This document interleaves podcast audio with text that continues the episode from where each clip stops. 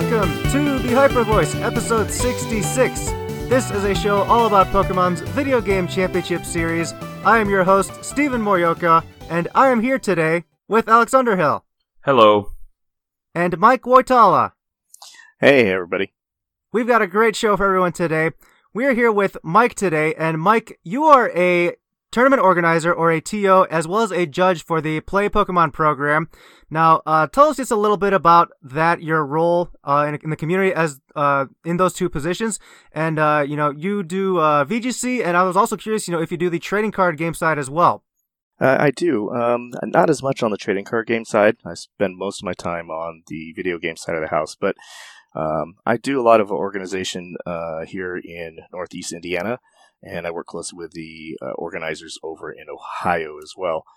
Um, so I kind of started my Pokemon journey mostly uh, on the trading card game side, working leagues and and, and whatnot. But then uh, we kind of got hooked on the video game side of the house a number of years back.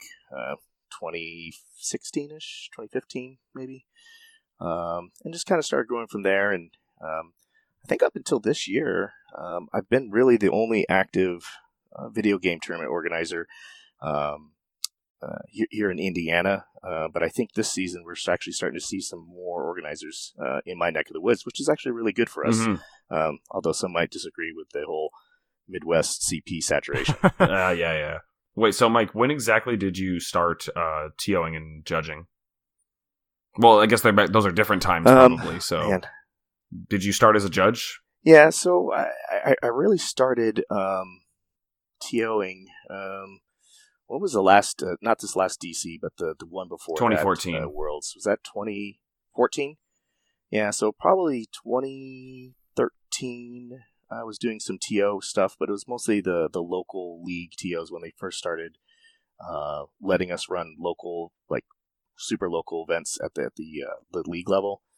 Um, uh, that's when I really kind of started doing that, and then um, started volunteering at uh, nationals, uh, regionals, those kinds of things, and just kind of started growing from there. And it just kind of really skyrocketed uh, really quickly uh, once I started doing that kind of thing. Now, not to steal the spotlight from Mike, but uh, I just wanted to share a quick story about how I like began to know Mike. Was actually at the start of of, my Pokemon career, my first regional at Madison in 2015, and uh, there was actually an instance at that regional where I had come down to time. I think it was uh, it was probably a best of one regional, right? We didn't have best of three regionals then. Uh, Yeah, that's right. It would have been one game. so I think the one Yeah. game came to time, and it was actually my Salamence versus another Salamence, and uh, the time ran out, and I was like, "How much HP do you have?" And he was like, "152 or something like that," and I was like, "Okay, I've got 163. I win. I I won. I won." Uh, but the game says I lose, and I was like, "Hold on, judges, what is up with this? This is unfair." The what? My, I know that the I have more HP. That's how the tiebreaker works.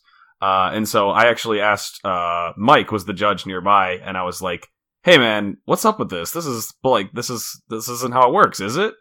And uh, I think, uh, and I don't want to uh, misquote you, Mike, but I think you also weren't totally sure yourself, so you wanted to go get more assurance, like you know, assurance, right? Right. And so you were like, "Hold on, I'm gonna." Yeah, I, I totally remember that now. I mean, I, I just, was that actually our first interaction? Yes. Yeah, well, that's amazing. Yeah, so I, I vividly remember that now because uh, I can't remember who you were playing, but uh, we, I, I remember you, both of you were like, "Wait a minute, what just happened?" And um, you guys were super cool about it though too, because you were saying, "Okay, it, this is what the game says. We're going to sign the match slip and we're going to move on." You know, that's what it is. What it is. Um, but you guys were super cool, and, but at the same time, you were saying, um, "I really kind of want to understand what's happening," and I I agreed with you guys. I was like, okay, I want to understand what's going on, uh, so that we can give you the best possible answer. Mhm. Uh, so I, I can't remember who at that time the Pokemon reps. Um, uh, they, they were at almost every single regional, if not all of them at that time. And um, I can't remember who the rep was, but we went and we sat down and started chatting about it. And um, that's when they clarified that you know, it's based upon that uh, HP remaining for the team, that ratio. Yes. Um, so it take, takes into account that whole team, and and you know I think players and judges now are, are very aware of it because it's clearly spelled out in the um, resolving games in the rules document. Yes, um, but but back then it was back not. as- it wasn't. it was really not clearly clear. known. It was just whatever the game. when I told like my Yeah. friends afterwards when you gave me the answer, I was like, "This is how it happened." Everyone's reaction was like, "That's total bull!" Like, what? That's not how it should work. Or like, you know, they're like, "I didn't," I or I didn't know that's how this worked. You know, like people were super confused and they're like, "You got robbed. That was your win."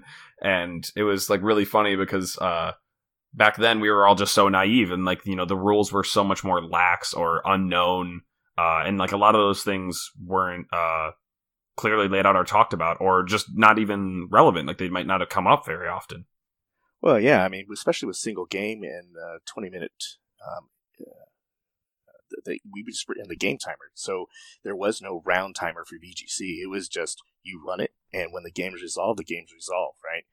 Um, but when we started getting these really long games, and we moved to that um, uh, the the my time, um, we we introduced that whole round timer, and so we needed a way to um, resolve those games that aren't complete when we call a round time, right? Because we can't sit there and let everybody just play out the rest of that time because that could take Mhm. forever. And uh, and actually, I think if I think back to that time, I don't think we even had a um, an actual video game document, did we? oh good question I don't remember. i don't know either I don't think we had our own separate rules document. I think we just rolled off of the uh, penalty guidelines and the operating procedures uh, from organized play, and that's Yeah, about it. honestly, that sounds correct. Um, there would not have been a separate document for video game rules versus trading card game rules. So, you know, because at the time as well for the timer, the all of the program would have been, or all the uh, results would have been dictated by the game itself. So there wasn't really a need for it uh, either. But yeah um, you know, that, that's a really fascinating story. You know, just hearing the way that both of you met under these, uh, essentially trying to understand how did this, how did this result come about from this game. So it's kind of funny.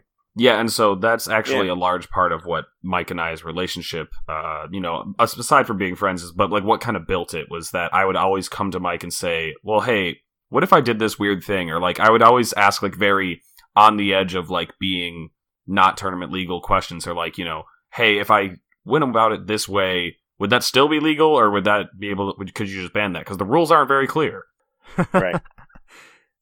Yeah, and every every time he walks up, I'm like, okay, what's he gonna pretty much All right, I love that. I love that like running uh, theme between the two of you there. That sounds uh, very entertaining. You know, I, I want I want to be around for one of Alex's newer questions. Maybe that come up uh, soon in the coming months. For Ooh, I and got a good one. I, could, I got a good one. I could bounce off I'm you guys sure right it now. It's uh, it's the barcode nicknames. I've talked about them for a long time. I think I already did ask Mike about this though. Um, Uh, yes, oh yes, man, but I don't know if Stephen knows about it. But that's the latest one that I've been like thinking about. Is I really want to do my Pokemon nicknamed uh various alterations of I and L, lower or capital I and lowercase L. But you know, none of the six names would be the exact same but they would still be pretty indiscernible from somebody when you see them switching in, giving you that extra maybe half a second of time before the Pokemon hits the field of uh, advantage in thinking time. I don't know. Either way, it just makes it very confusing for the opponent. You just want to cause trouble. Yeah, that too. Yeah, even even like nowadays when the nicknames are visible in um you know most tournaments now, it's like uh premier challenges, midseason showdowns, regionals all can show nicknames and everything. Um, even that like you know I see the nicknames, it's like I can't always remember who this Pokemon is when that when my opponent sends that, them out. So Try being a streamer. the, oh gosh, yeah. So those split second second decisions, you know, giving that ex- giving you that extra time can be uh, really meaningful. And uh, what a great segue here. Speaking of streaming and being a streamer, uh, we want to talk to Mike here about uh, just running streams for the video game side of things. Now, this can be uh, we're specifically talking about four um, tournaments. So this can we're going to be talking about premier challenges, midseason showdowns, and regionals. Um, we can perhaps delve into the larger levels if uh, Mike, you've had any hand in those things.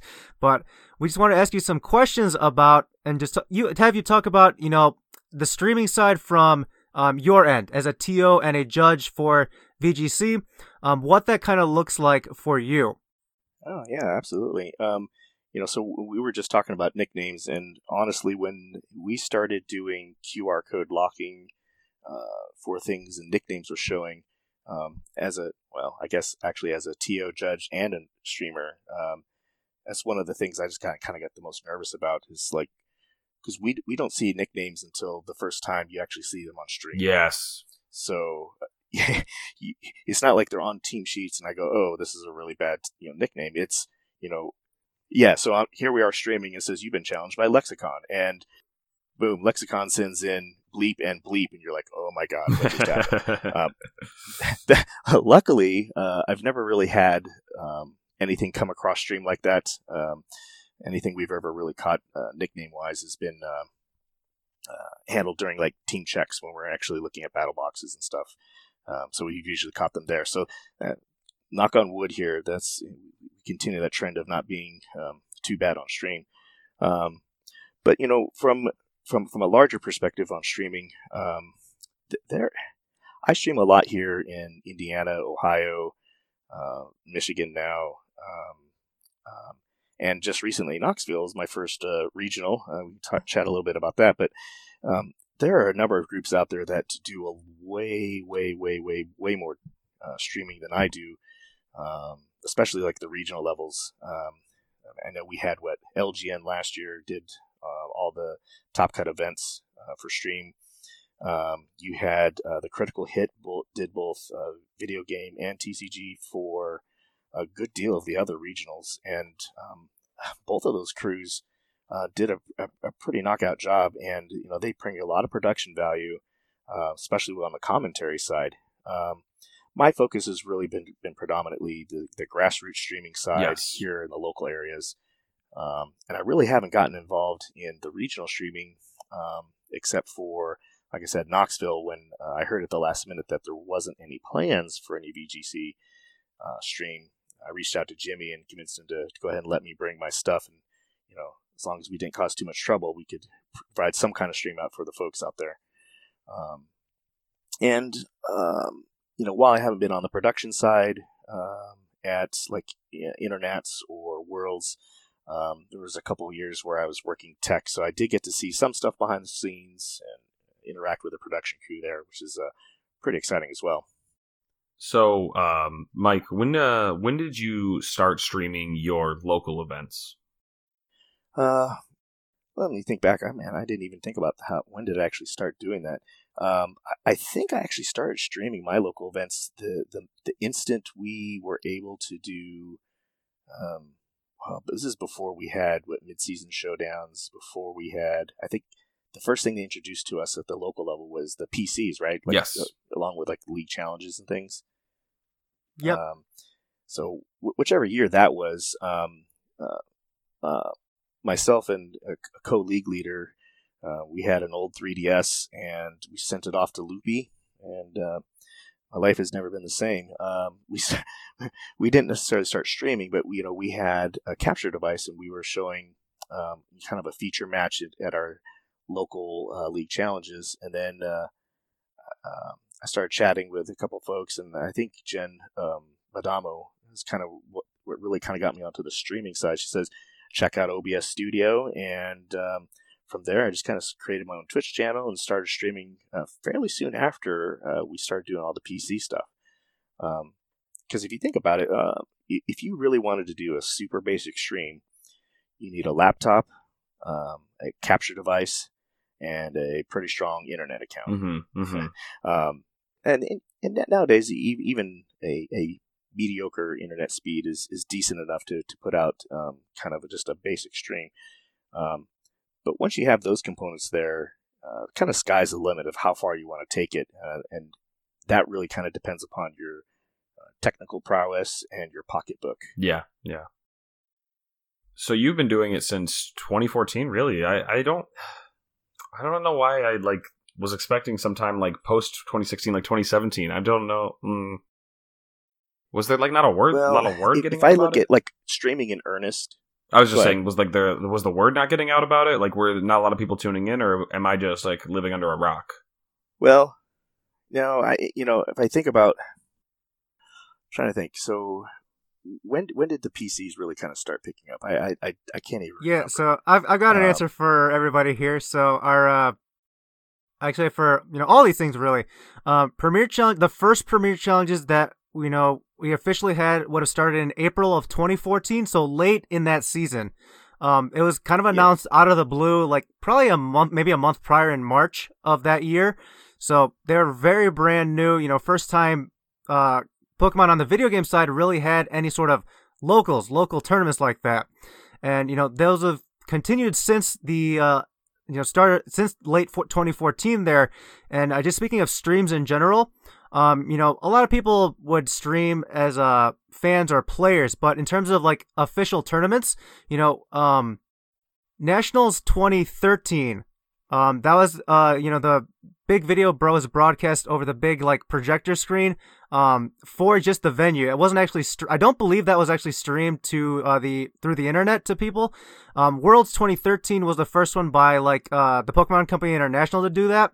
Um, and then after that, you know, they started doing all the, you know, major nationals and stuff like that, or at least U.S. nationals and worlds, and um, it's progressed ever since then to what we have now with all the internationals being streamed. They've done several regionals since, as well as um, you know all the world championships since uh, 2013.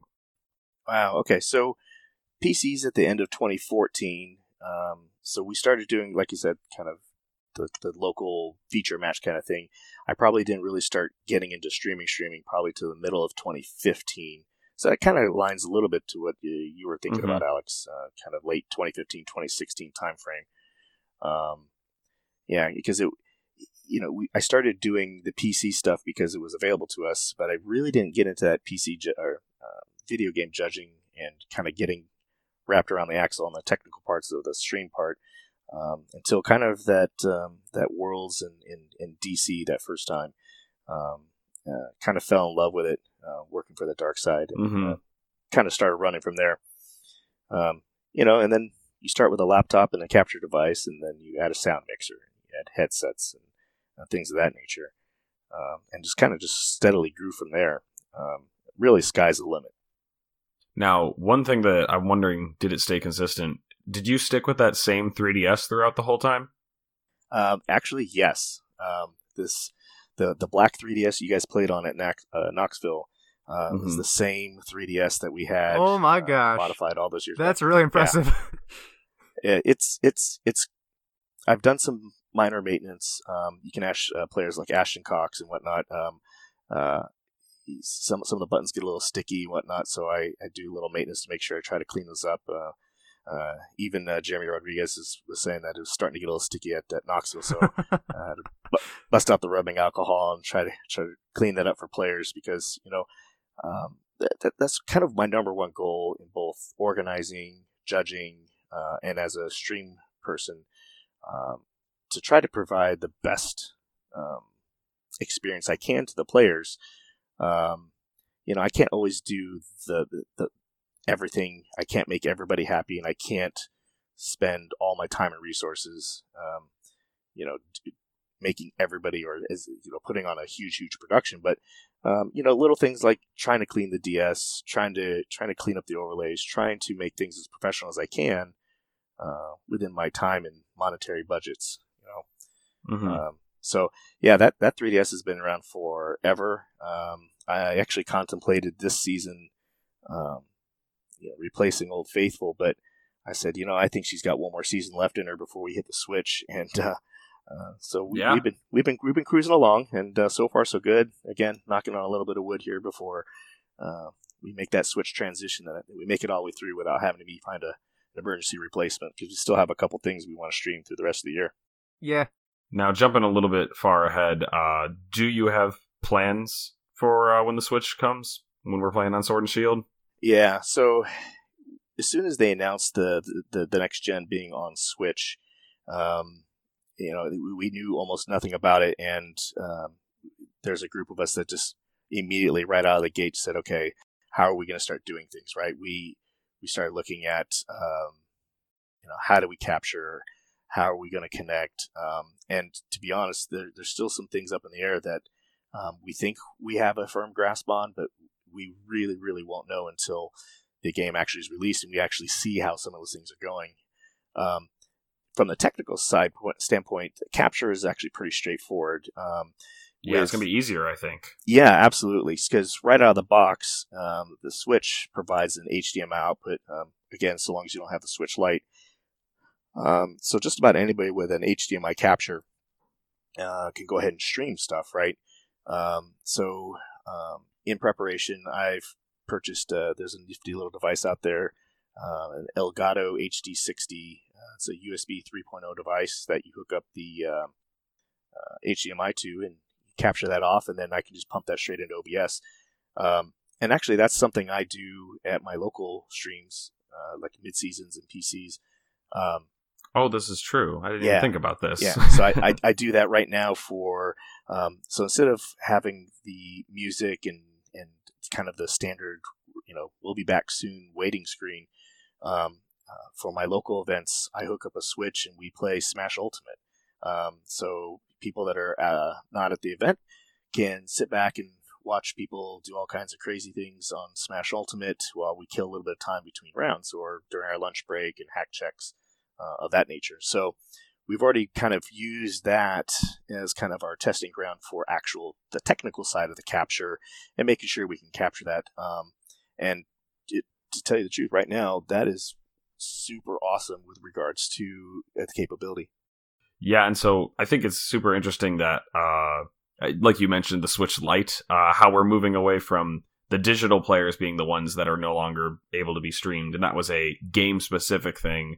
Now it's going to be the issue with the players with the Switch Lites, you know. Although, yeah, Yeah, so is so- digital cart even an issue anymore? I guess Well, not. so- So you, you bring up the Switch Lite and and capturing right. So the other part that kind of has um, grassroots streamers kind of concerned, um, uh, but we think you know we have some speculations and and we have some hopes out there. Um, with the 3DS, with a capture, we're capturing both the top and lower screen, and we only ever screen stream sorry the uh, the top part, right? We don't show the bottom part with mons and moves and Yep, stats and stuff yep. like that. Um, with the Switch, we only have one screen, right? Yeah, Um, while we don't have any really super good in gameplay battling mechanisms or like footage, uh, actually we kind of do now because uh, they've had the demo at um, uh, like NAIC. Uh, they had it at Worlds. Um, so if you went through any of those demos, you could see that with one screen, uh, when you go through your move selections when in the middle of battle, you know your your moves come in from the side. You pick moves. Um, you know, switching Pokemon. You, know, that's all present on the viewable gameplay area. Um, and even before they even had any of that, um, that was probably my number one concern. The, the technical part, I knew we could probably overcome no matter what. Um, but as a streamer now, I'm thinking, how, how do we preserve? Because that's one thing we've always kind of done uh, from a stream perspective is we've really, really worked it's from the stream overlays to the commentators not revealing information um, yeah. uh, that hasn't been revealed, right? So h- how do we how do we stream a, a, a, a match without showing these moves sliding in and out? And you know, at first we were like, oh well, we could put this little overlay that blocks out that area, but then you're losing a lot of animation space, and then you know, we said, well, what if we have that blocked out area come in during move selection and then goes away during the animations? And then I'm thinking, well, now you have to have a whole cast of people in the production side Or a program. yeah, well, yeah, yeah, that would be even more difficult. But you know, having somebody that's alert to, to throw these things over the, the screen to block the areas, um, and and then the minute you you you, slip up, you know, somebody's going to have a real gripe. And um, so we've eh, some of us have been kind of just back and forth trying to figure out how we want to accomplish this, or you know, kind of worrying about it because you know what's that going to do to our streams. Um, now, with the advent of Switch, um, we have what Splatoon has some other um, like a, uh, a spectator mode, right? Um, I think Smash Ultimate also as well. You can watch other people br- uh, brawl. Um, so I think the vast majority of us that do grassroots streams um, are praying to whichever. Okay, so that's where you're at. You're crossing fingers for that because Yeah. that's where I'm at too. Yeah, absolutely. And I think some of the gameplay footage kind of alludes to that too, right? With the whole The whole Rotom camera thing. yeah, the Rotom camera, the kind of stadium battling feel, you know, with the, these rotating sky cams and stuff like that. Um, we we we are we got fingers crossed. We've got all kinds of uh, rituals going on that we get a spectator type mode, right?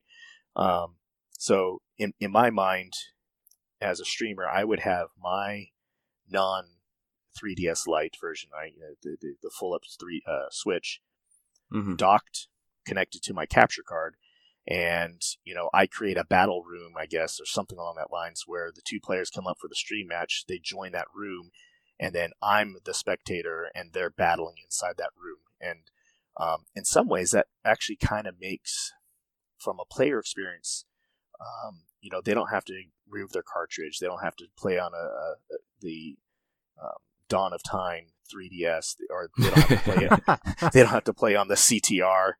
Um, Yeah, basically. uh, yeah, so anybody that's been like at uh, the internationals or worlds uh, on the stream systems is you know this this 3DS shell that has like this ginormous arm thing that goes to a box. You know, I was going to say that do- cable's enormous. yeah, yeah. So if if that comes to fruition, you know, players just basically show up and they battle just like they would normally do with one small change with joining this room so somebody can watch, right? Um, that that's kind of really the only difference. So at that point, you know, your familiarity with your own system, you know, you don't have to worry about any of that stuff, and it also gets rid of the the, the complications with regards to digital versus um, uh, uh, physical cartridge, right?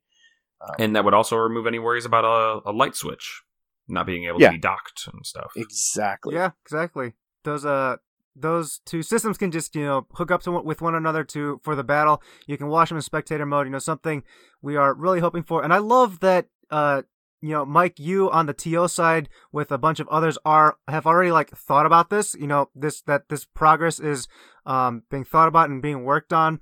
Um, for the future, so I love you know just seeing this from the other side of things, you know, because we're on the player side and don't often, you know, know how much of a you know of a maybe I guess a grind or how difficult it can be to do this. And you know we still have some time until the you know actual game's release and everything but I just love how this is being worked on at the moment. And um speaking of the you know being able to I guess hide information if you know if something like this doesn't come to fruition something like the spectator mode is that you know way back in the day we used to have um, these little black bars over the HP numbers because even those you know people didn't want revealed because that revealed some information about their Pokemon. Um, that was back in like the World's 2012 stream or 2013 maybe even two, but uh, those eventually were done away with. So um, you know HP isn't that big of a deal, but you know moves and sometimes the Pokemon you've gotten back uh, like playing on stream can be uh, pretty significant. Yeah. Um, so if we don't get a spectator mode, that that really does put a streamers in kind of a pickle.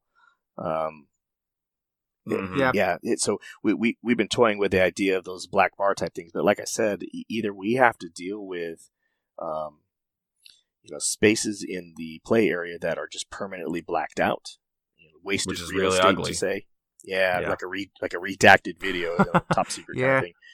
Um, or or we rely upon casters being able to, um, you know, dynamically turn those things on and off, and and be really vigilant with, with that respect, you know, so that you don't inadvertently, you know, not throw up the the screen blocking part. Um, Which would be really hard because at the end of the turn, if you're like, you know, distracted by, wow, that took the KO, and then it's like, now it's time for them to pick their moves for, you know, turn two, and oh no, I forgot to put up the black Yeah. bar. Yeah, it may just even come to a point too where um it might just be acceptable to you know what don't worry about it. Everyone's going to reveal information. You got if you're going on stream you know you don't really have a choice at that point anyway. So if information gets It'd revealed it's going to happen. Yeah, that that's that's the other extreme side, right? And um, I, if I remember correctly, too, when we were getting ready for was it the Frankfurt regionals or what was the one that was early this season?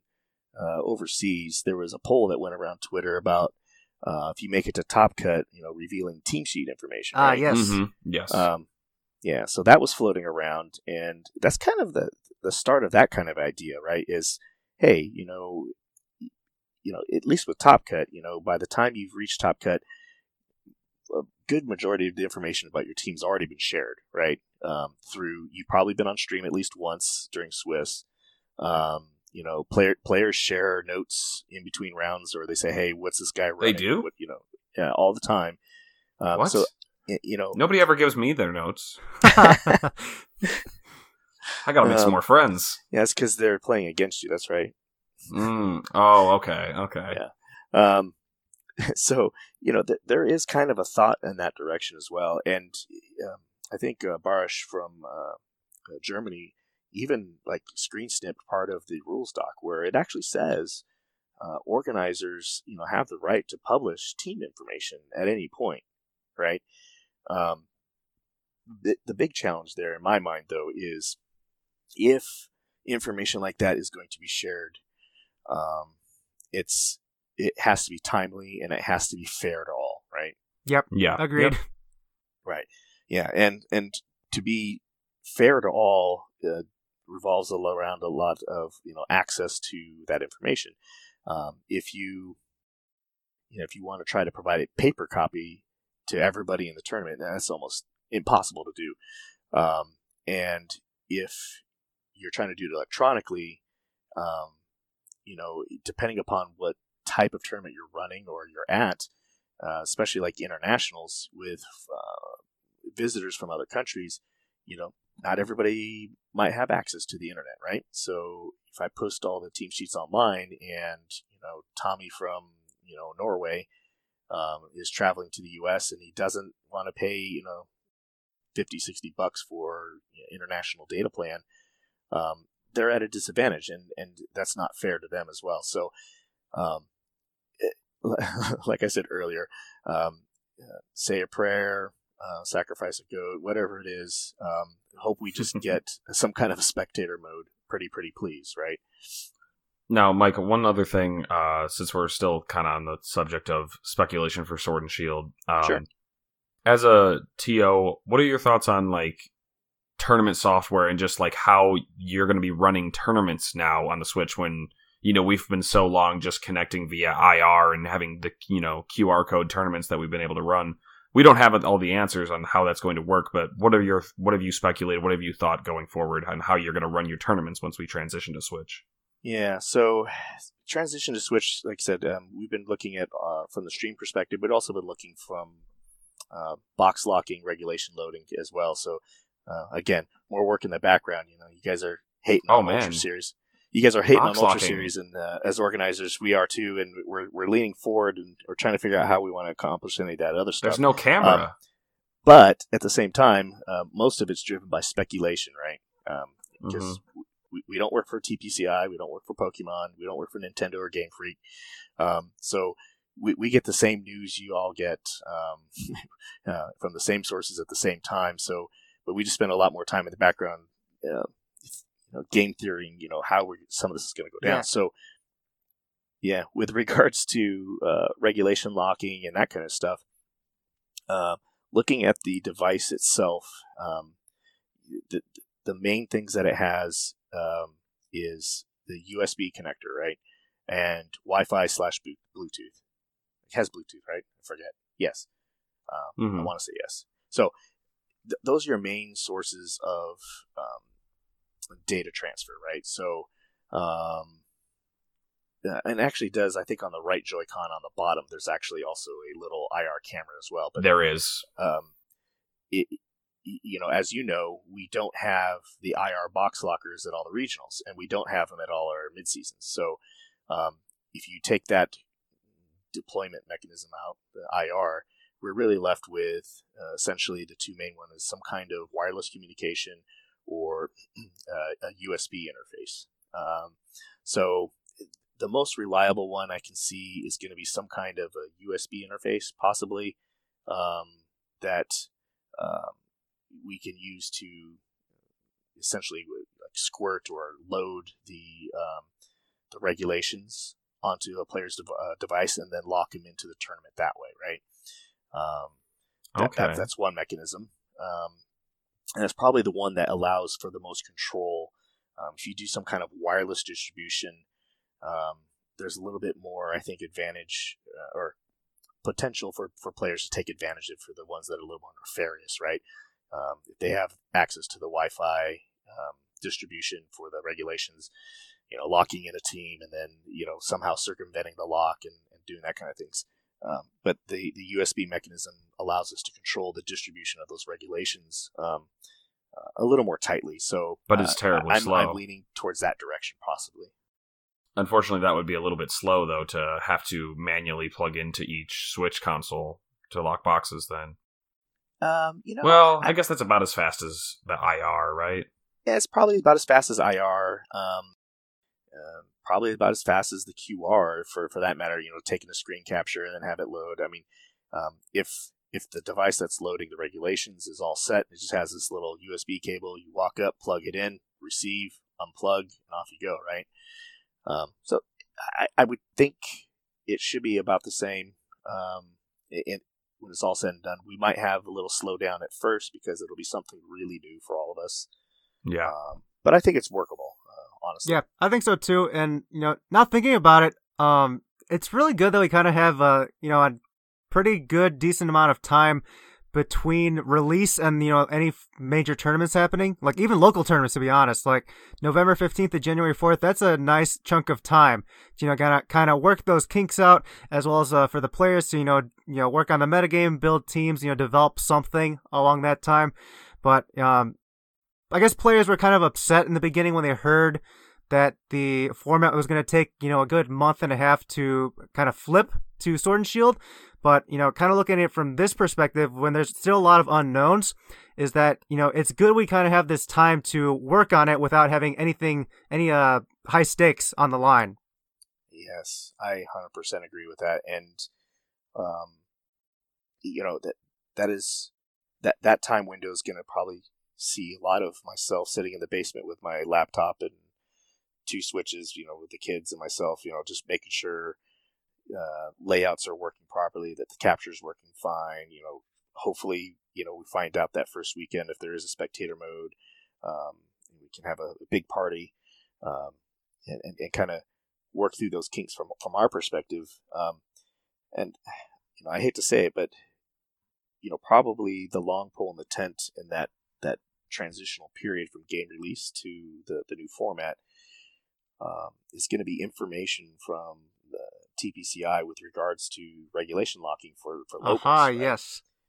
Yeah, um, as we know, uh, historically TPCI has um, had some issues in terms of like timeliness of communications of some of those bigger things, but um, I, I, you know, as players, I, I'd hope you'd agree though too that over the last, you know, probably year and a half or so, we have really seen some great strides from on, that side from the Pokemon Company. Um, I, I, feel that the communication has gotten uh, much better, way more timely. Um, but but e- even then, that's a really short amount of time from mid-November to the early part of January for that format transition. Um, so, uh, you know, I would hazard a guess that um, one or more peoples in the organized play department are probably um, doing the best they can right now to kind of pre-position that information updates to rules documents, um, you know, trying to determine, you know, how, how this is all going to work for uh, local organizers as well, because, um, you know, they know that if they can't get that information to us fairly quickly, um, you know, there's there's going to be that early part of that uh, transition or that early part of the that switch over that um, is going to be lost, right? And I know a lot of people are really kind of chomping at the bit to to get into that switch format. Yeah, yeah, they can't sacrifice any time. But I think, uh, like you said, I, there's got to be somebody over there who's putting together some kind of like you know package that's going to have like the you know the rules for us competitive players, uh, the the format and all that, and then hopefully something that you know lays things out about how tournaments will be run and how boxes will be locked and such and. Yeah. laying that all out. Uh, I, I've said many times on this podcast, I'm really holding out for a tournament software as well because I'm just very worried as to how player A is going to connect to player B sitting across from them, uh, and a tournament software might be able to just make everybody's lives easier. So uh, I'm hoping for that as well as the spectator mode. Yeah, and um, it, that that's one aspect we really haven't talked about is the the the player to player interactions. Right, um, right now you sit down, and you hook up over IR, and you start battling. Um, the the what that's the one part that's really got me nervous because without being able to, you know, battle via IR, you're really limited now to the physical interface. Um, and I don't think we want to bring back link cables because the minute uh, Ooh, what a throwback! you guys, yeah, the minute you guys pop off and you stand up real quick with your system, and now you're yanking link cables everywhere. Um, that's kind of bad. But at the same time, um, if we ever get our numbers back up, which I hope we with Sword and Shield we do, um, you know, 200 players all trying to do Wi-Fi battles at the same time uh, is could also be problematic. Although hardware and technology has gotten better, so maybe it's not as a big deal, and I'm just worrying for nothing. Um, but yeah, that's that's the other part that I'm kind of Well, Mike, you about. remember in like the the ORAS XY era where we would use like just the PSS to find another player at locals. You know, you would have players. We had no tournament software, no QR locking, so you were Yeah. told to go sit at table three, and then you would say, "Oh, I'm the guy with the purple hat," and you know. I, my name in game is Alex, or you know, my in- name in game is Lexicon. But you know, you're playing Alex Underhill, so you have to like find lexicon in the game and then it's like or vice versa if you know you're playing against me alex and i put my name in as alex and somebody else is at the tournament named alex and they put their name in game alex you remember all this like Oh, yeah, yeah. That Gosh. was that was an extreme yeah, pain. I remember playing that too. i don't want to go back to that i don't want to go back to that is what i'm trying to say Yeah, I, I don't think so. And, uh, you know, from everything we've seen so far with the demos and reveals as well, um, it, it it really seems like uh, between Nintendo, Game Freak, and Pokemon, um, there's been a little bit more thought than the previous generations for the video game side with regards to competitive play, right? Um, you know, one of the most exciting news we had recently was the, the ability to change your mons, right, in game. yeah Now they yeah. didn't provide a whole lot of details, but they kind of alluded that being able to change like natures, right? yes, um, yes. So that's a big head nod towards Game Freak and Pokemon and Nintendo all working together to say, okay, there is this whole other side of the video game than the casual player that's you know falling in love with a new region and and and playing through this rich story. But there's also competitive side, right? They're acknowledging that, and embracing it, so that you know they're you know it, it, it's easier. It's it's more geared around for players to to, to get into that. So uh, again, hopefully, um, you know, we see some of that come out in the uh, live competition modes, right, in the game itself, which would be really exciting. Yeah, as well. I think we can take comfort in you know trusting Game Freak with the with this game because they've even advertised already, like on the website, how you know the, the whole raid battle system to get Dynamax or Gigantamax Pokemon, that kind of thing, is you know you can connect with you know other players. Um, I'm assuming you'll also be able to do this locally, so I'm sure they've also taken into account you know simple things like trading and battling that have been traditional um, aspects to Pokemon that are likely gonna you're still gonna be able to do on the local level um, without having you know necessarily an internet internet connection. So I think Right. we should be we should be okay. I really am crossing my fingers for that too. We should be okay with all that, but um. Yeah, we know we are concerned as competitive players and people on the competitive side of the game here um, for that for the future. Yeah. Um, so while we're on that topic of like internets and connectivity, um, I'd love to throw out a PSAs here as well. Um, so something we were talking about, uh, uh, my son and I, and um, uh, Jonathan Neville here in Ohio. Um, so Connor and I are going to be going to Brazil. Um, and interestingly enough, you asked about my TO stuff and my judging things. I'm actually going to be judging trading card game while I'm in Brazil. So Aha. Uh, okay. awesome multiple, multiple hats here. Uh, but as you know, Sword and Shield drops what the Friday of Yeah. Brazil. Like the day Oh, the yeah. tournament starts. Yeah, right. So, um, we Connor really wants to play it, so we're talking about a digital download for him on his Switch.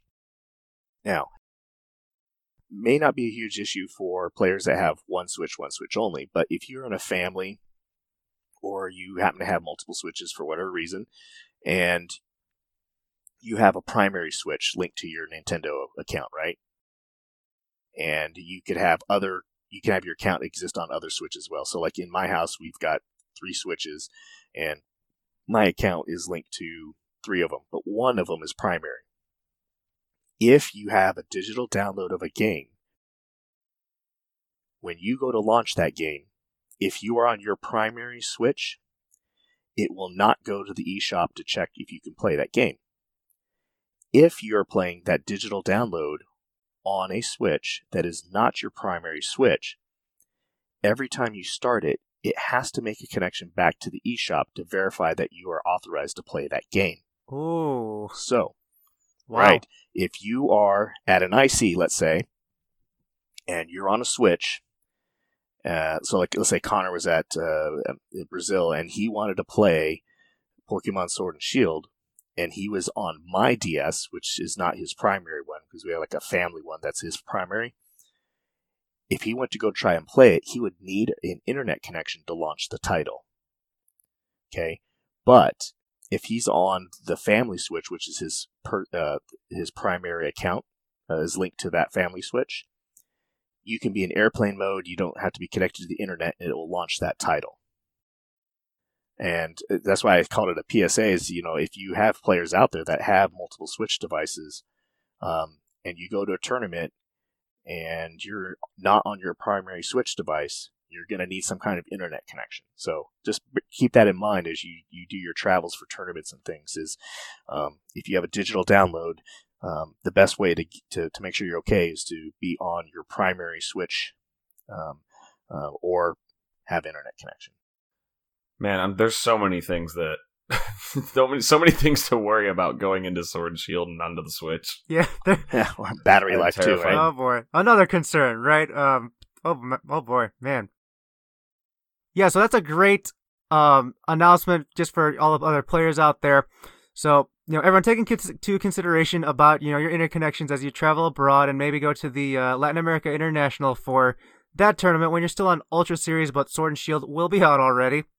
Now, Mike, I did want to ask you a question about the um, Knoxville Regional that you recently uh, streamed at, and um, you know, just wanted to talk about what your experience was like, you know, doing a uh, you know a larger scale tournament. Um, I guess maybe uh, you know, in terms of the level it was, maybe not the player number because um, player number was you know relatively low. Um, Alex, I think we've even had like mid-season showdowns that were larger than that. So, um, Ooh, I think yeah, I think Rebecca did run one bigger back in the day. What about you, Mike?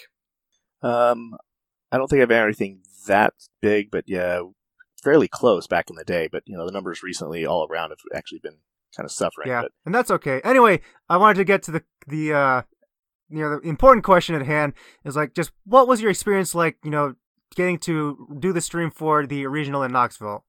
Oh, great, great question. Um, it was actually really fun. Um, and uh, it, like I said a little bit earlier, uh, when I found out that there wasn't a plan for a VG stream, I said, okay, you know, um, if I just bring a laptop and a capture DS, we can at least put something out there for for people to see.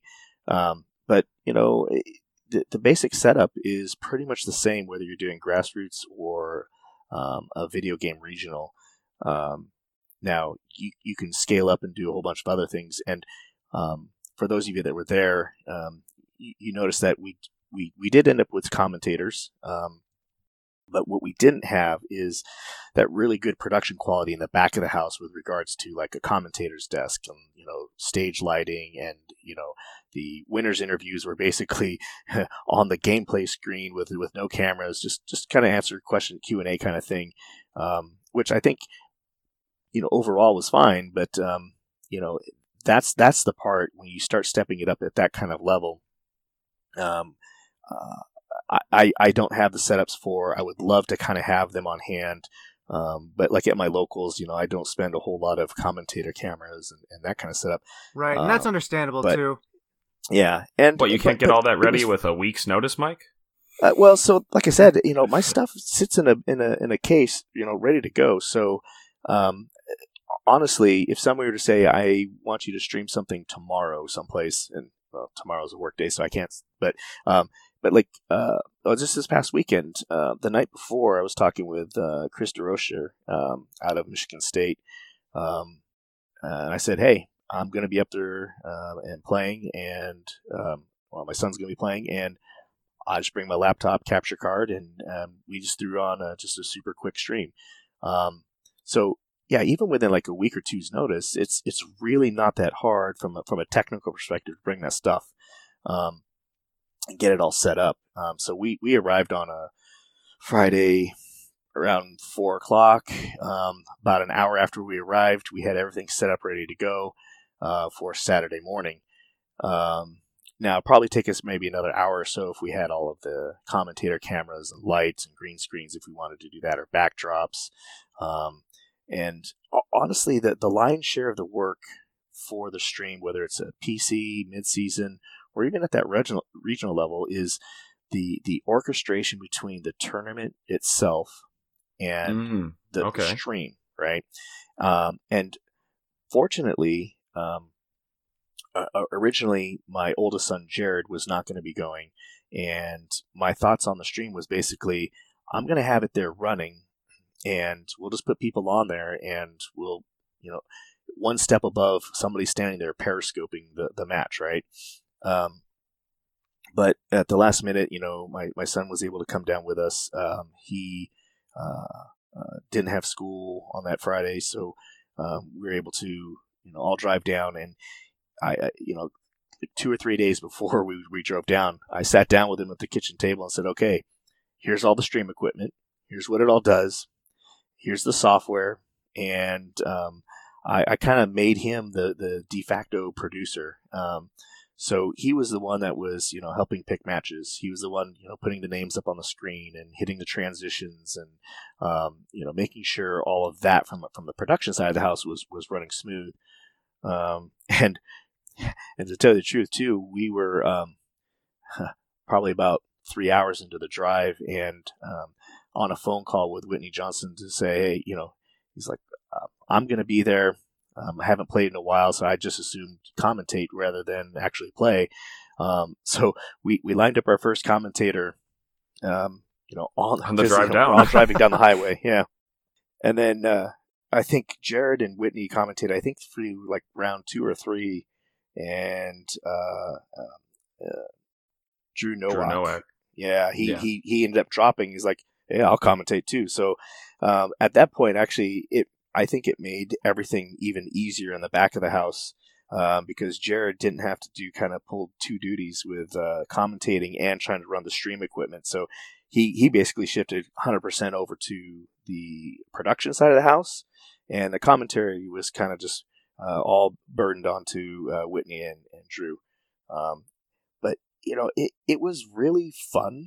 Um, it was um, it was nice to be able to provide that kind of opportunity for people at home to, to, to see and, and stream.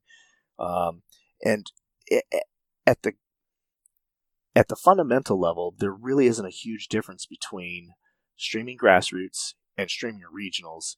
It's just um, the, the level of coordination between the tournament and the stream side of the house um, had to be a little a little bit tighter. It was a little bit more um, a little bit more going on to try to coordinate all those different things. Um, and of course, uh, your viewer counts are, are much higher, and you know now you're having to appease a lot more people out there on the the world wide web. Um, and and I want to say just thanks to everybody that did tune in and are patient with us, and we've heard some good feedback, which is really great. Um, I, I think I, um, I think we were in the 300 something um, Twitch followers, and I think that those two days I went from 300 some odd uh, viewer followers to I think oh just over 700 followers now on Twitch. Oh, nice. Yeah. yeah, I was going to it ask you if you didn't give us the numbers. I was going to ask for them off air. So I'm glad that you did Yeah, mention them. That's, That's, really awesome. nice Yeah. boost there. I, yeah, I, I think it's around that number. It- It's easily over 600. I think we may have gotten really close to 700 or so. I'm not 100% sure. I didn't really pay too much close attention to it, but um, it was basically a solid stream of notifications over the weekend of new follows. Uh, so I really appreciate that. Um, the the one challenge I have now is uh, some of those new followers. Um, I'm streaming from like uh, Michigan State this last weekend, uh, a midseason, and I've got people on the Twitch chat saying, "Okay, uh, how, how do I join in? You know, I, I want to do viewer battles with you." And I'm like, uh, Oh, yes. Oh, I see. yeah. So I'm like, sorry, we're, we're this is a live tournament, and you know, th- these are just players at the tournament, and we're not doing viewer battles. And um, you know, some of the pl- people were like, oh, okay, and then I think there was a handful of people were like, oh, fine, never mind, and then like they they leave. You know, I'm like, sorry, I didn't didn't mean to do that. So, um, you know, one of my thoughts is hopefully at some point here in the near future, uh, I might try to stream a little bit more frequently, even just from like my basement, just hanging out playing uh, VGC. Um, although I'm not very good, but you know what? Who cares? If I'm online, come join me. If you don't, I don't care. I'm an old man. I don't care what you think. yeah, and kind of the point with that is just to maybe attract some of the newer players, maybe who haven't tipped uh, dipped their toes into competitive yet, and be like, hey, if you want to you know try this and you know test your skills against you know some of the best players out there, is you know come to a tournament, come to a local and their regionals throughout the country as well. Yeah, absolutely, and like I said, you know, if, if I start doing something a little bit on a more regular basis, it's really kind of just in preparation for when that sword and shield drops. Because I, I definitely, I, you know, even just I'm doing playthrough, you know, online. Um, eh, you know, like I said, I'm I'm 44 year old man. I'm playing video games, and you know, there's a part of me that's like, who would ever want to watch an old man play a video game online? But um, I, I'm always shocked at the you know, if if I was online doing something, or you know, there are people out there watch Minecraft, you know, for the love of goodness, right? Um, I'm like, my brain can't comprehend that, but you know, I have a feeling if I were to stream something, somebody will watch me do something. I, I don't know, but I'll watch uh, it. well, Same, well, yeah. very much. So that's cool. That uh, that's like what you're planning on doing going forward. Uh, really exciting uh, to hear. I just uh, I, am again like I think I speak for all of us. I'm really excited for what Sword and Shield is going to bring, and so yeah, it's really uh, a good idea to you know get you got this boost from Knoxville, and you want to keep that going, you know, going into Sword and Shield because hopefully that is a big you know thing of growth for VGC. We saw that happen back in like 2014 when that was the beginning of an era for a lot of people. That was uh yeah, that was the first on the 3DS, I guess. So that is kind of a new system transfer, but not nearly as big of a deal as moving to the Switch. No, not so... at all. And uh, Mike, don't take don't put too much pressure on yourself for you know uh, you know having to you know stream or do content uh, you know just off tournaments and stuff. Um, it's going to be a team effort from all of us already involved in the community. Oh yeah, I know, and, and I never really put pressure on myself, but you know, I, I was like, okay, you know, if I'm hanging out playing anyways, it doesn't. Like I said, it, I just have the laptop up and running, I connect up. Um, you know, it wouldn't be very hard just to kind of just go live with the stream and sit back and and, and hang out, and play. And uh, so you know that, that's great. And I, I, just hope the regional streams continue to grow. Um, and then for all of you that's out there that you know, I, I will share one of the frustrations from a, from a stream producer, I guess, or you know somebody that puts on mm-hmm. streams. Um, uh, or or just now working with you know um, a regional level organizer for stream at a regional level. Um, streams, eh, it, like I said, from the from the technical side, it wasn't that hard, right? I've got equipment, I show up, you do those things, but um, at the regional level, the, besides the whole you know interaction with the the TO and the, and the rest of the tournament, uh, a lot of the challenges really come from a logistical side, right? Um, getting an internet connection at a regional venue, um, if you can get one, is pretty expensive. I mean, that that's one of the shocking costs for, for you know, that it was kind of eye opening to me is, is to look at some of those costs for having an internet drop um, so that the stream can even exist. And um, so sometimes you hear people online, and, and thankfully it's not a whole lot of players, but, you know, or you know, people out there watching. Um, but there are some out there that like, you know, oh, you know, it's 2020, 2019, you know, how can we have a regional without a stream? Um, it, it, takes time and money. And, and that's, I think where, you know, you, you can't really fault regional organizers sometimes, um, if they don't have an entire budget laid out for a, a really big stream production, um, because of that cost, right? So, mm-hmm. um, we do the best we can. And that's one of the reasons I wanted to help put that together. But, um, that's a huge cost. Um, and then in some states, um, California is one of those notorious ones. Union rules make the stream almost 100% uh, cost prohibitive, right? Um, you know, because I, I, think like in California, for every person that like if I were sitting back there or Jared was sitting back there producing, um, in order to not violate any union rules, there has to be like one or two other people there from the union to to help do those same kinds of things, right? And um, that just grows and grows to the cost uh, to the point where it's it's it's hard to put on. So, um, you know, kind of going back to your your your earlier question, Steve, was uh, the uh, you know th- th- one of the biggest differences is all the logistical costs and and and and things that you have to go through in order to put on to get the stream out of the venue, right? And that that's it's probably the biggest difference I would think from from a regional perspective compared to a grassroots.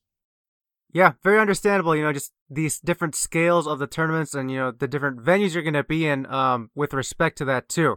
So, um, yeah, I you know got, got definitely got a lot more respect for you know the work that has to be done for a stream, uh, spe- specifically for um, the video game, and you know you add trading card game alongside that. You know that can be really costly for your uh, tournament organizer and you know the head uh, person running everything too. So, uh, yeah, uh, so thanks for telling us, uh, you know, about the Knoxville experience there, and just for some of the other regionals here. Um, you know, any last closing thoughts on the streams before we move on to uh, one other quick re- topic here? Oh, I, I I think I'm pretty set there. Unless you guys have any other burning questions that have just been gnawing at your head from that perspective, but kind of excited to talk about the other things. All right, too. Alex, you got anything else? Let's get to it. Let's get to it. All right, so everyone, right now we're going to switch to talk about Gigantamax Pokemon. Now, We've uh, had three already revealed to us, and these are all uh, Generation 8 Pokemon. I believe we had Drednaw, Corviknight, and Alcremie, uh, who all got Gigantamax forms. Now, last week, later in the week, we also got revealed some, uh, actually, you know, Generation 1 Pokemon who are also going to get Gigantamax forms. So, they, uh, Gen 1, woo! Everybody is super excited that it's more Gen 1 representation.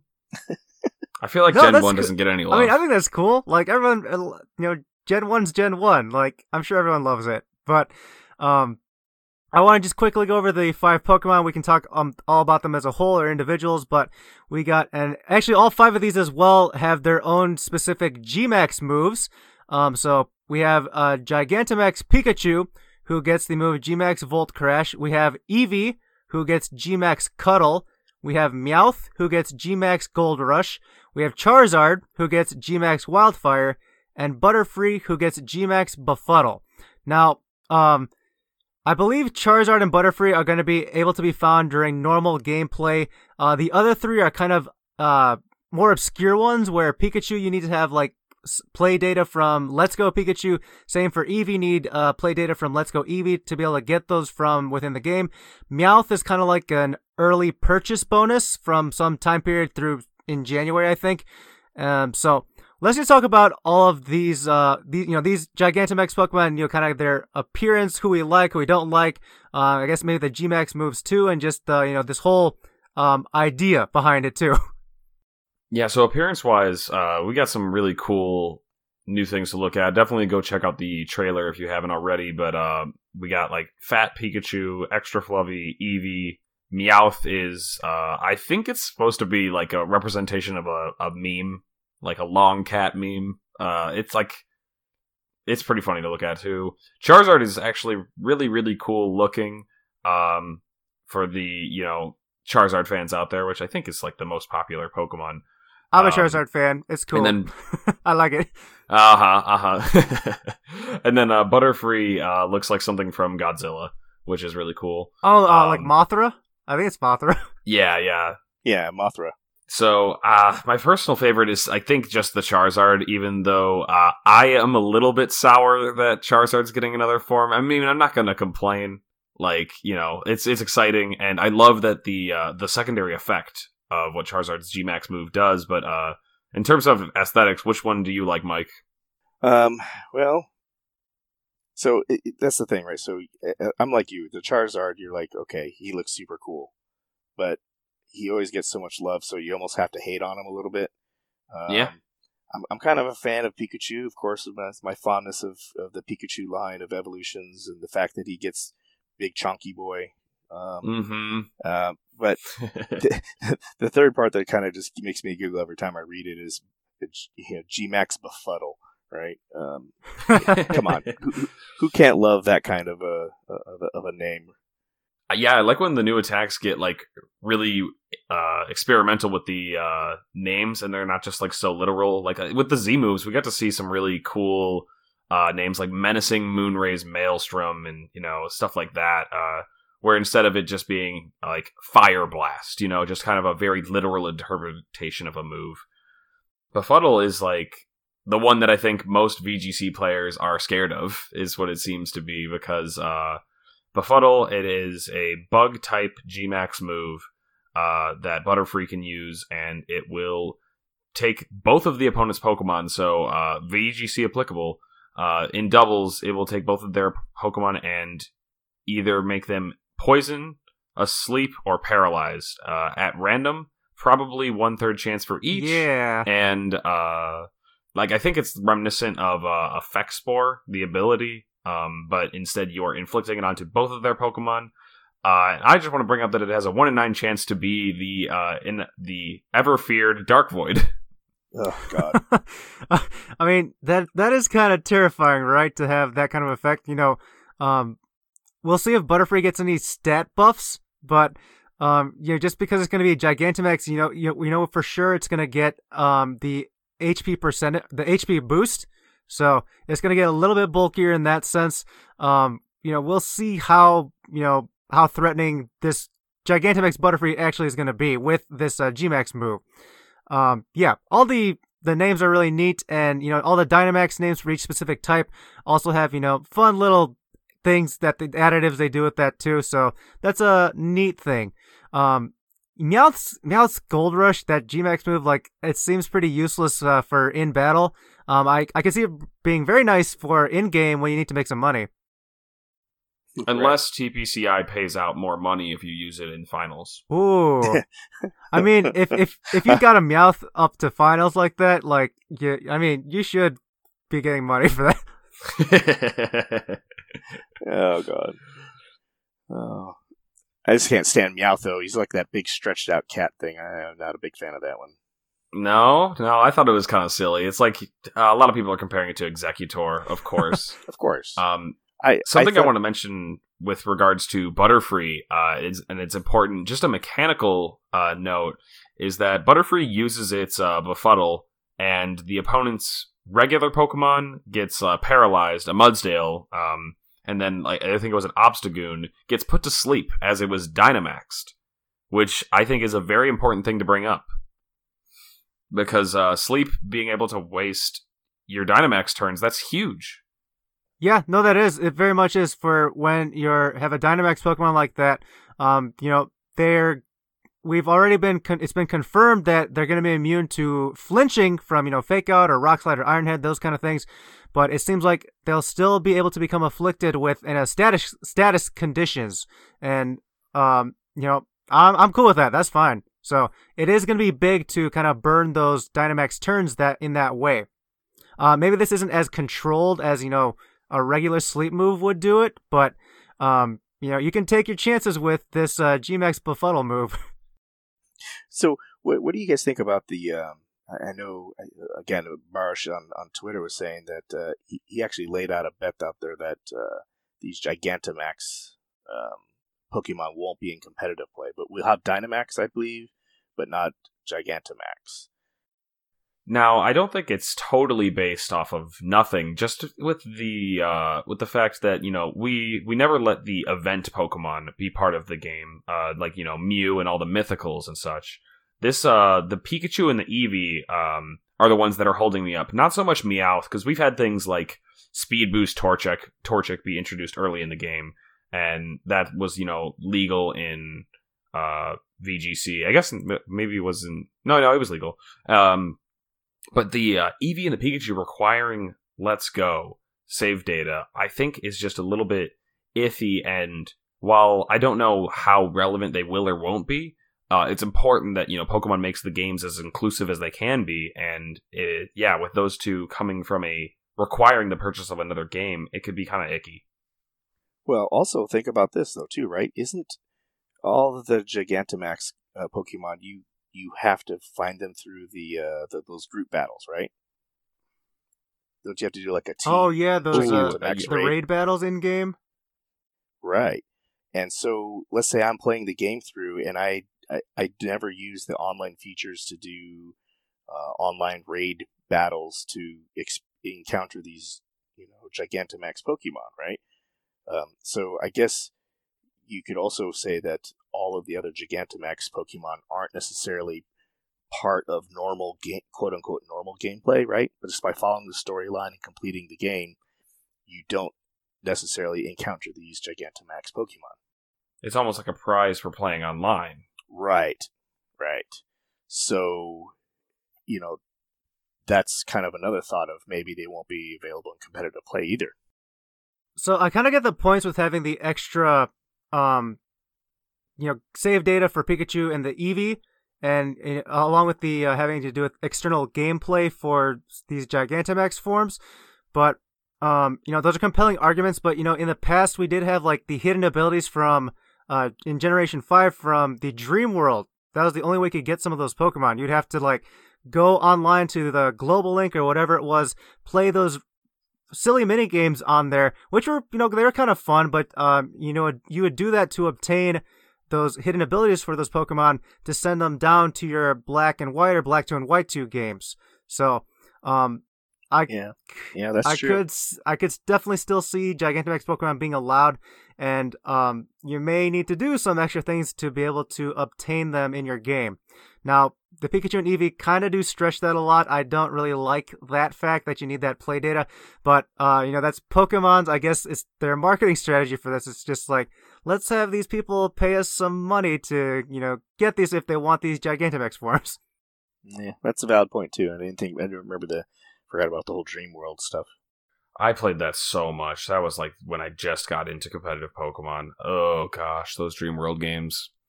I mean, I did those a lot too. I actually, I actually love them. Yeah, I like I have decent like decently fond memories of them, but I also grinded them like every day after I got back from school just because I wanted to get like the one hidden ability that I found interesting, but it was like ch- a lot of chance on po- top of grinding. It was exactly what Pokemon is, you know, of course, Yeah. lots of chance on top of grinding. Oh, and uh, remember this too, like the back in Gen Five, the way you got like your Therian forms, you needed to do like that weird uh camera thing through some other game, um, in order to get the mirror. What's the mirror called that that changes their incarnate forms to Therian forms? Oh, uh, uh, uh, Whatever it was, is that special mirror that does that for the uh, Kami trio there. And that was also done through like some other external thing, and you needed to have I don't know some other game or some other like program from the DS. I don't remember to be honest. It's been a long time, but um, you know that never stopped. You know all these weird, strange mechanics or these things haven't stopped po- those kind of Pokemon from being um you know banned from play. those were before my time in VGC, so they're just myths. So. fine. Go ahead and just poke holes all in my flat mag wrap. Fair here. enough. But uh, speaking of, you know, that I guess that question or that uh, poll, or I guess what your take would be on it, um, I would be on the side that saying G- Gigantamax Pokemon will be uh, legal for competitive play. I'll uh, I'll go ahead and jump on the they are not going to be legal ship. I'll I'll try Okay. it. I think it's like a decent. I think it's a decent call with a decent enough reason Okay. behind it. Oh, now you're looking for my vote. You're the tiebreaker. You're the Um, guest. mm, I don't know. After hearing the both sides of the argument now, um, I, uh, um, I'm I'm gonna lean towards no as well. And and and I'm, I'll throw this caveat: is the only reason is the whole Pikachu Eevee one, right? Mhm. Um, you know, I heard the other stories about the, uh, the, the Dream Worlds and other out out of game things, but um, it didn't require you to go buy a whole other thing, right? So, uh, yeah, I'm I'm leaning towards they won't. All right. you chose right, Mike. Fair enough. I mean, Pikachu with the uh, light ball, I could see that being okay with that effect. You know, Eevee, that that The that Eevee, G-Max move on Eevee so is much. terrible. That's awful. Uh, something, some last points that I want to bring up before we wrap up here is the uh, Meowth one. Now, I am not a uh, very picky animation guy. However, the Meowth one was just a reskin of the Eevee one that was shown earlier in the trailer. I don't know if you guys saw that too, but uh, I thought I was just kind of a little annoyed that like they were the exact same G-Max move uh, when these are like supposed to be the you know the one-off ones, the ones that have a special effect. Meowth makes coins scatter everywhere, and Eevee's makes hearts. You know, they're they're different, but they're basically just a beam of light. um, I think they could have been. I think they could have been cuter, cooler. Fair. Uh, and then one other uh, thing I want to mention, I think is really cool, is the uh, Charizard's secondary effect. I believe it sets up a old mechanic that has been around. It's just hardly relevant. I think it's the Sea of Fire. The uh, secondary effect of a Fire Pledge combined with a Grass Pledge uh, Right. is that it makes all non-Fire type Pokemon on the opposing side take uh, one eighth damage every uh, end of turn, and this is really cool because the pledge mechanics are so fringe, but like they're almost as relevant as something like a weather or a terrain. They have large effects. They're just so conditional that we don't see them in play a lot. This is another way to get those more in play. And it makes me think I don't know if it's been confirmed or not. I'm pretty sure it hasn't that Bulbasaur and Squirtle are going to be in the game, but I think they will be just because I think they're going to be in the game with a grass and water equivalent of this Gmax wildfire. Oh, yeah, kind of akin to those pledge combinations. You know, uh, maybe, you know, maybe still not confirmed yet. Um, you know, kind of same deal when Charizard got the extra Mega Evolution form, but the other two didn't. So, who knows? Uh. They may they may not make the cut this time. Yeah, actually, the early PC days, we actually had a guy that was running the pledges. Uh, he ran a pledge team. It, he didn't do too badly, um, but it was it was like you said, it was very fringe. But when he pulled it off, it was kind of fun. Those secondary effects are so fun. Yeah, they are. They're really cool to like pull off in tandem like that. And like, I know we've had pledge teams like Top Cut Regionals before. That was what 2015, Alex. Is that right? Sounds right. Oh, that's when all the Chicago boys are running Yeah. pledge. So, I mean, I don't know. We'll see. That's a, that is a really cool effect, though. By the way, you know, kind of just looking at this as a whole now. It uh, way back when it was announced that we weren't going to have uh, Z moves or Megastones come over, it makes a lot more sense now. Um, just the way with uh, especially Charizard getting a form like this now, um, Eevee uh, getting a Gmax form. You know, you wouldn't want to have it with its Z Crystal and be able to do this too. So, um, it makes a lot more sense why those items have are going to be uh, kind of like archived away. Ah, but man, like all these Pokemon have already gotten their love. They don't need more. I know, yeah. Well, Good for Butterfree. That, that is how it is with uh, you know, Pokemon. Like they have their favorites too. Yeah. Uh huh. Stupid Charizard. Agreed. Oh boy. Yeah, Charizard's making the cut for everything. Mega Evolutions, Super Smash Brothers, um, the Gigantamax forms. But I think that's our show for today. You know, we talked a lot about streaming these Gigantamax forms, and we're gonna head out of here. But we just want to lastly say thank you to Mike for being on the show. We really appreciate your time here uh, helping us out. Uh, I appreciate being being on. I'm quite honored, and it's kind of weird to be on this side of any kind of uh, uh, production. Yeah, you get to just dip in and dip out. It's great. yes, now you guys get to do all the heavy lifting.